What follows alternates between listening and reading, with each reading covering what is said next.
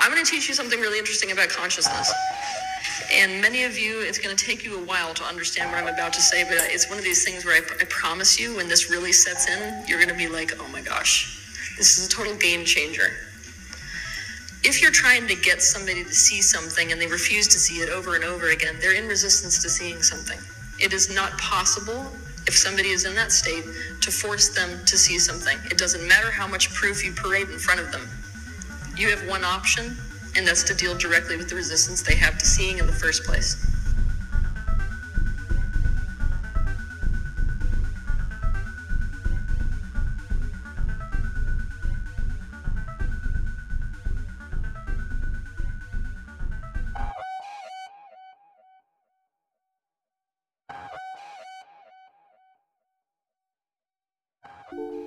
I am here to deal directly with your resistance. It is I, Crystal Clear, host of More Morgellons. Or is it? Is it I? Is it me? Is it Crystal Clear? Or is it Summer Winters? Yes, my evil digital twin, Summer Winters. The deep fake, identical facsimile doppelganger of me my digital avatar, the algorithmic, exacting, extraordinarily detailed, dynamic, and real time digital code that describes who I am, where I go, what I do, what I think, who I'm with, what I feel, and how, in so many ways, to control all of that, to control me crystal clear. Summer Winters is who they would have me be, but I choose to be me, which of course is not me. See, I was always weird, but then I got Morgellons, and well, you can see how things are going. it's four years in now, guys, and I just get more magnificent spite of these Morgellons, because these Morgellons do not control me. I have chosen to control them. Thank you for listening and stay tuned.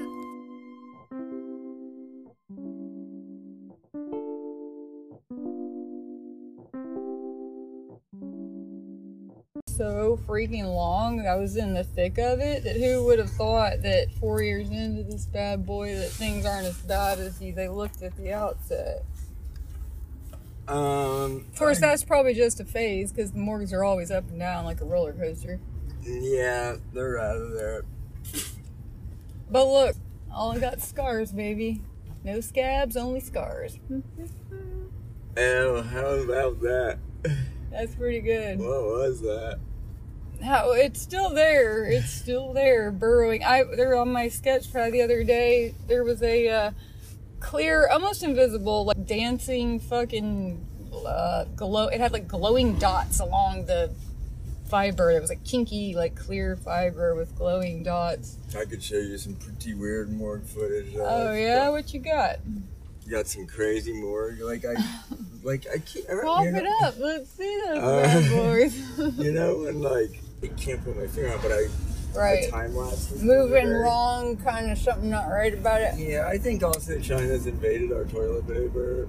Oh yeah, I think. I mean, nothing sounds like more paranoid than that, but I, I completely think that they're they have put something in textiles. When you throw it in the water, like it all, all this particles come off. So yeah, they've put something in textiles. They put something in masks. You know, they yeah. put it wherever you, the route of transmission could possibly be, they've put it in there. Yeah, I was just watching some of those Gallagher videos. Man, they're fucking. I'm glad they. The guy that smashes the watermelons. No, the guy that runs the CCP committee. Oh yeah, yeah. He's on to them big time. Wouldn't it be like more effective and like he'd get a lot more attention if he smashed watermelons on C-SPAN? Maybe. Then people would care about China and what they're doing to our toilet paper at all. yeah, that's true. But um, yeah, the one morgue, I don't know what it is, this little black morgue. Oh, Like God. I said, time lapsed it, and it like I'm dancing? not in there stirring it or anything. He's dancing around. Yeah, well, so at one point it sinks right? Okay, well, if Right. it's gonna sink, then it's gonna sink. But then all of a sudden it floats back up, which is like, wait a minute, that doesn't make any sense physics wise. There's no forces acting Right. on it. And it's like, if it, once it sank, it means it's saturated with whatever. It has its own propulsion system, though. Yeah, and then though it like just sort of clings onto the area, like it's so weird, and it's a Morgellon because nobody knows what it is. Have you ever heard the Greek myth of the tragic figure who, while staring into a bowl of toilet water at Morgellons, fell in and drowned? Morgisis? Yeah, Morgellons, sure. That's a crazy story because it applies here. It's pretty crazy. well, I know better.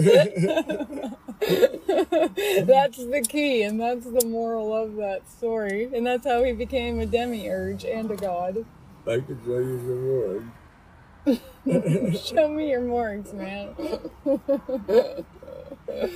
All right, What's that shit? that's another. He's going Oh, after. I thought you were going to show me more. I'm getting there. Okay. anyway, moving Show me the aliens, please. And you wouldn't. Oh, this is time lapse. Yeah, there shouldn't be any movement. There shouldn't be And all- anything. All sudden, there is though. And you didn't end. walk by and shake the water, Right. nothing no, obvious. Was in the. I was in the other room, and then yeah. Triangle, black triangle, classic black triangle. triangle. Yeah, and watch, watch that. Uh, telling you, those things are right real. Yeah, he's just. That's a morgue if I ever saw He's one. just getting going. That's a pretty good one. Science is replacing evolution by natural selection with evolution by intelligent design. Not the intelligent design of some god above the clouds, but our intelligent design and the intelligent design of our clouds. The IBM cloud, the Microsoft cloud, these are the new driving forces of evolution. Today, we have the technology to hack human beings on a massive scale. And by this I mean that if you have enough data and you have enough computing power, you can understand people better than they understand themselves. And then you can manipulate them in ways which were previously impossible. You know, the, the whole idea that humans have this soul or spirit and they have free will, that's over. Now, how exactly will the future masters of the planet look like? This will be decided by the people who own the data.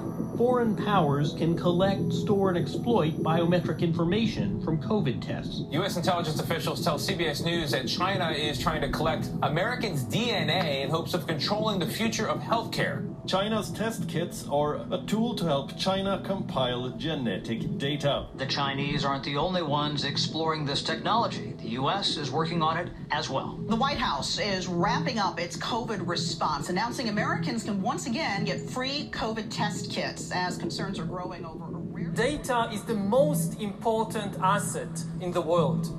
Those who control the data control the future not just of humanity, but the future of life itself. Everywhere she goes, Oh Young Hallyu is followed. What she buys, how she behaves, is tracked and scored to show how responsible and trustworthy she is. It's called the social credit system. A person's reputation is scored on a scale of 350 to 950. It's big data meets Big Brother, expanding how the government monitors, understands, and ultimately controls its 1.4 billion citizens. A good score brings benefits, but people with low scores lose rights.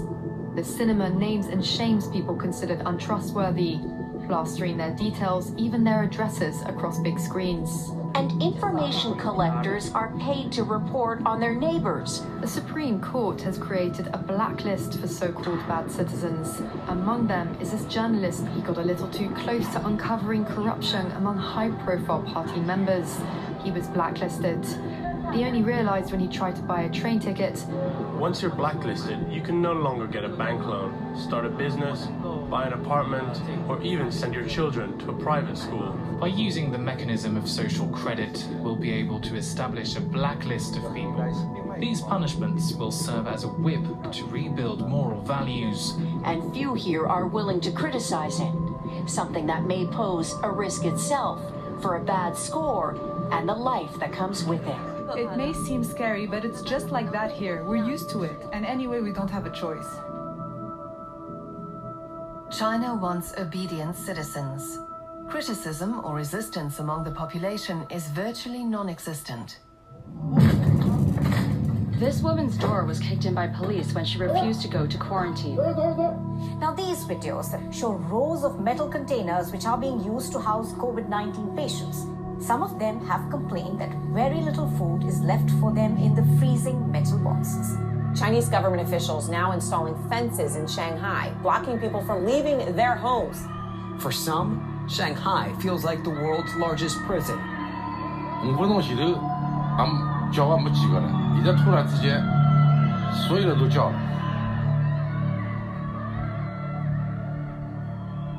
How does a handful of autocrats gain total control over a population of 1.4 billion? I have two master degrees, one in clinical psychology, one in statistics. And at the beginning of the crisis, I started to study the statistics a little bit. The initial mathematical models and the initial statistics all had dramatically overrated the dangerousness of the virus. That was the moment when I started to, to think how it was possible that an entire society and an entire population was in the grip of a narrative which, in, in many respects, was blatantly wrong. After a few months, it became clear to me that the only mechanism that could explain what was happening in society was what is usually referred to as mass formation.